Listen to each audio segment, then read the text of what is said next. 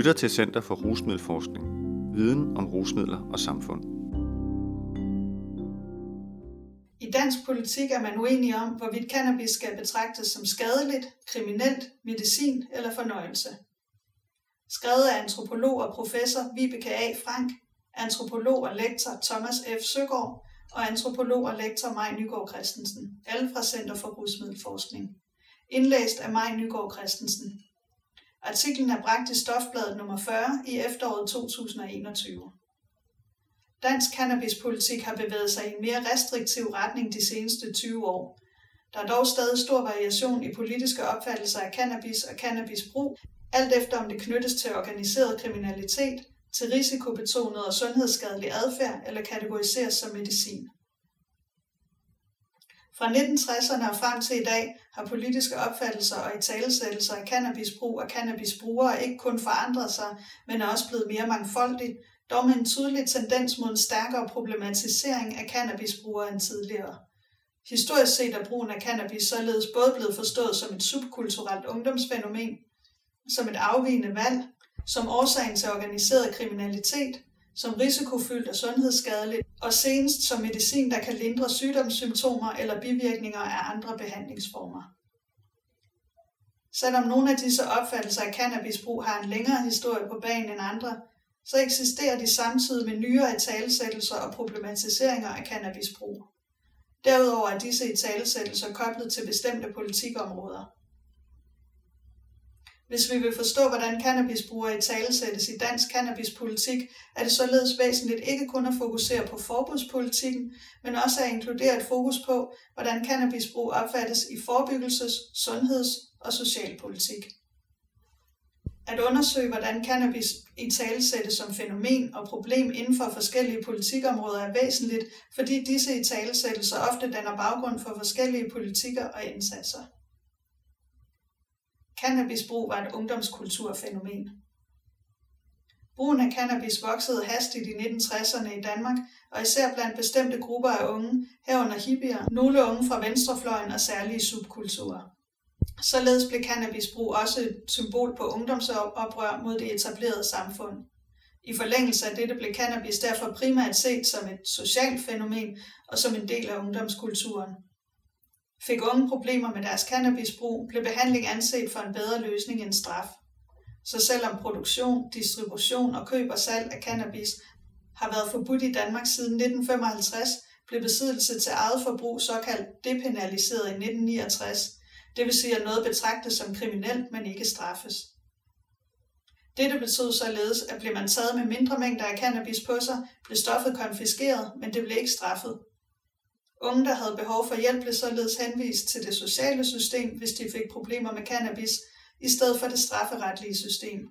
Vi havde således i Danmark en relativt liberal cannabispolitik, hvor man skældnede mellem cannabisbrugere og cannabissælgere. De førstnævnte var potentielt sociale klienter med sociale problemer, mens sidstnævnte var kriminelle og dem, der var fokus for politiets indsats og straf. Den opfattelse af cannabisbrug ændrede sig dog med den nye narkotikastrategi Kamp mod narko i 2003, som fulgte i kølvandet på, at cannabisbrug i stigende grad blev set som et afvigende valg. Cannabisbrug blev måske mere normalt, men også stadig et afvigende valg. I løbet af 1990'erne og begyndelsen af 0'erne begyndte statistikker at vise, at brugen af cannabis var mere udbredt end tidligere blandt unge. Undersøgelser viste også, at unges holdning til cannabisbrug var blevet mere liberal. I forskningen og i den offentlige debat begyndte man således at stille spørgsmålstegn ved, om cannabisbrug var forbeholdt særlige subkulturer, eller om man i stedet skulle begynde at se brugen af cannabis som et normalt fænomen blandt unge generelt. Normaliseringsteorien, som udenlandske forskere kaldte det, tog udgangspunkt i en bekymring om, hvorvidt unge tog for let på brugen af cannabis, om dette var udtryk for en ny ungdomskultur, der manglede et moralsk kompas og som ingen respekt havde for lovgivningen.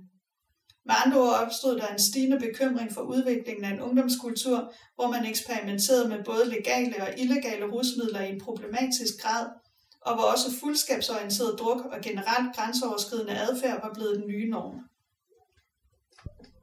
Det interessante er, at samtidig med disse udviklinger begynder man at anskue cannabisbrugere som rationelle forbrugere, det vil sige forbrugere, der træffer et valg, men dog dårlige eller afvigende valg. Denne opfattelse af cannabisbrug som afvigende ligger også til grund for argumentationen i den narkotikastrategi Kampen mod narko, der kommer i 2003. Den strategi var fyldt med ny retorik såsom nul-tolerance, afskrækkelse og respekt for loven.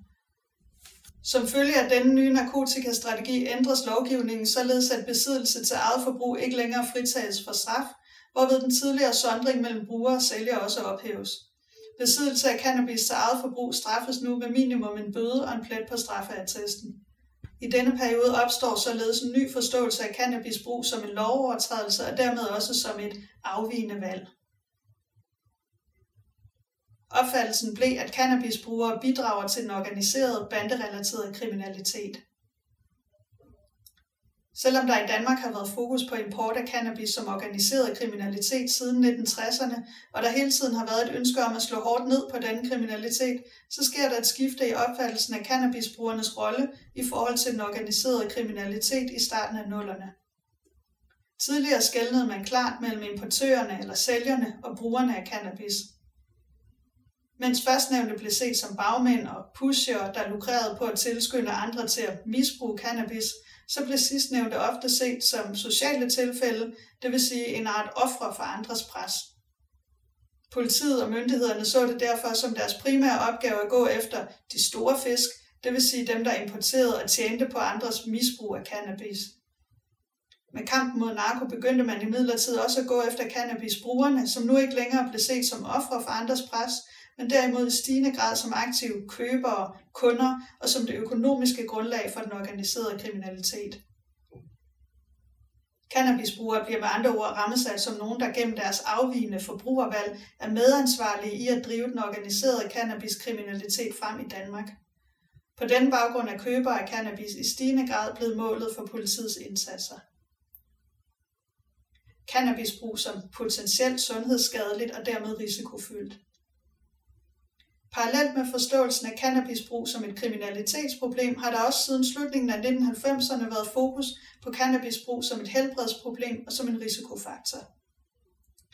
Siden 1990'erne er cannabis blevet talesat som særlig risikofyldt for unge, eftersom brugen af cannabis kan give helbredsskader, som for eksempel psykoser, sociale og indlæringsmæssige problemer, og fordi brugen af cannabis menes at kunne føre til brug af andre mere farlige illegale rusmidler. Cannabis anskues i denne sammenhæng som en risikofaktor, og unge, der bruger cannabis, beskrives ofte som værende i risiko. De er endnu ikke afhængige, har endnu ikke indlæringsvanskeligheder, og de bruger endnu ikke andre illegale stoffer end cannabis, men risikoen for, at alt dette kan ske, er til stede.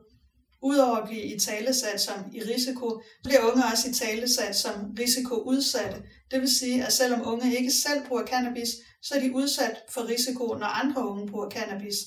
Cannabisbrug antages således at være en potentiel smittekilde, i det unge, der bruger cannabis, kan inspirere andre unge til også at begynde, hvilket kan øge sidstnævntes risiko for at droppe ud af skolen. Unge, der bruger cannabis, udsætter således ikke blot sig selv for risici, de anskues i stigende grad også som en risikokilde for andre. På den baggrund har en række ungdomsuddannelser taget nul-tolerance-politikken til sig og lavet regler om, at cannabisbrug og det at være påvirket af cannabis på skolerne sanktioneres med hjemsendelse eller bortvisning. Dette gøres for at beskytte den ikke-cannabisbrugende del af eleverne på ungdomsuddannelserne.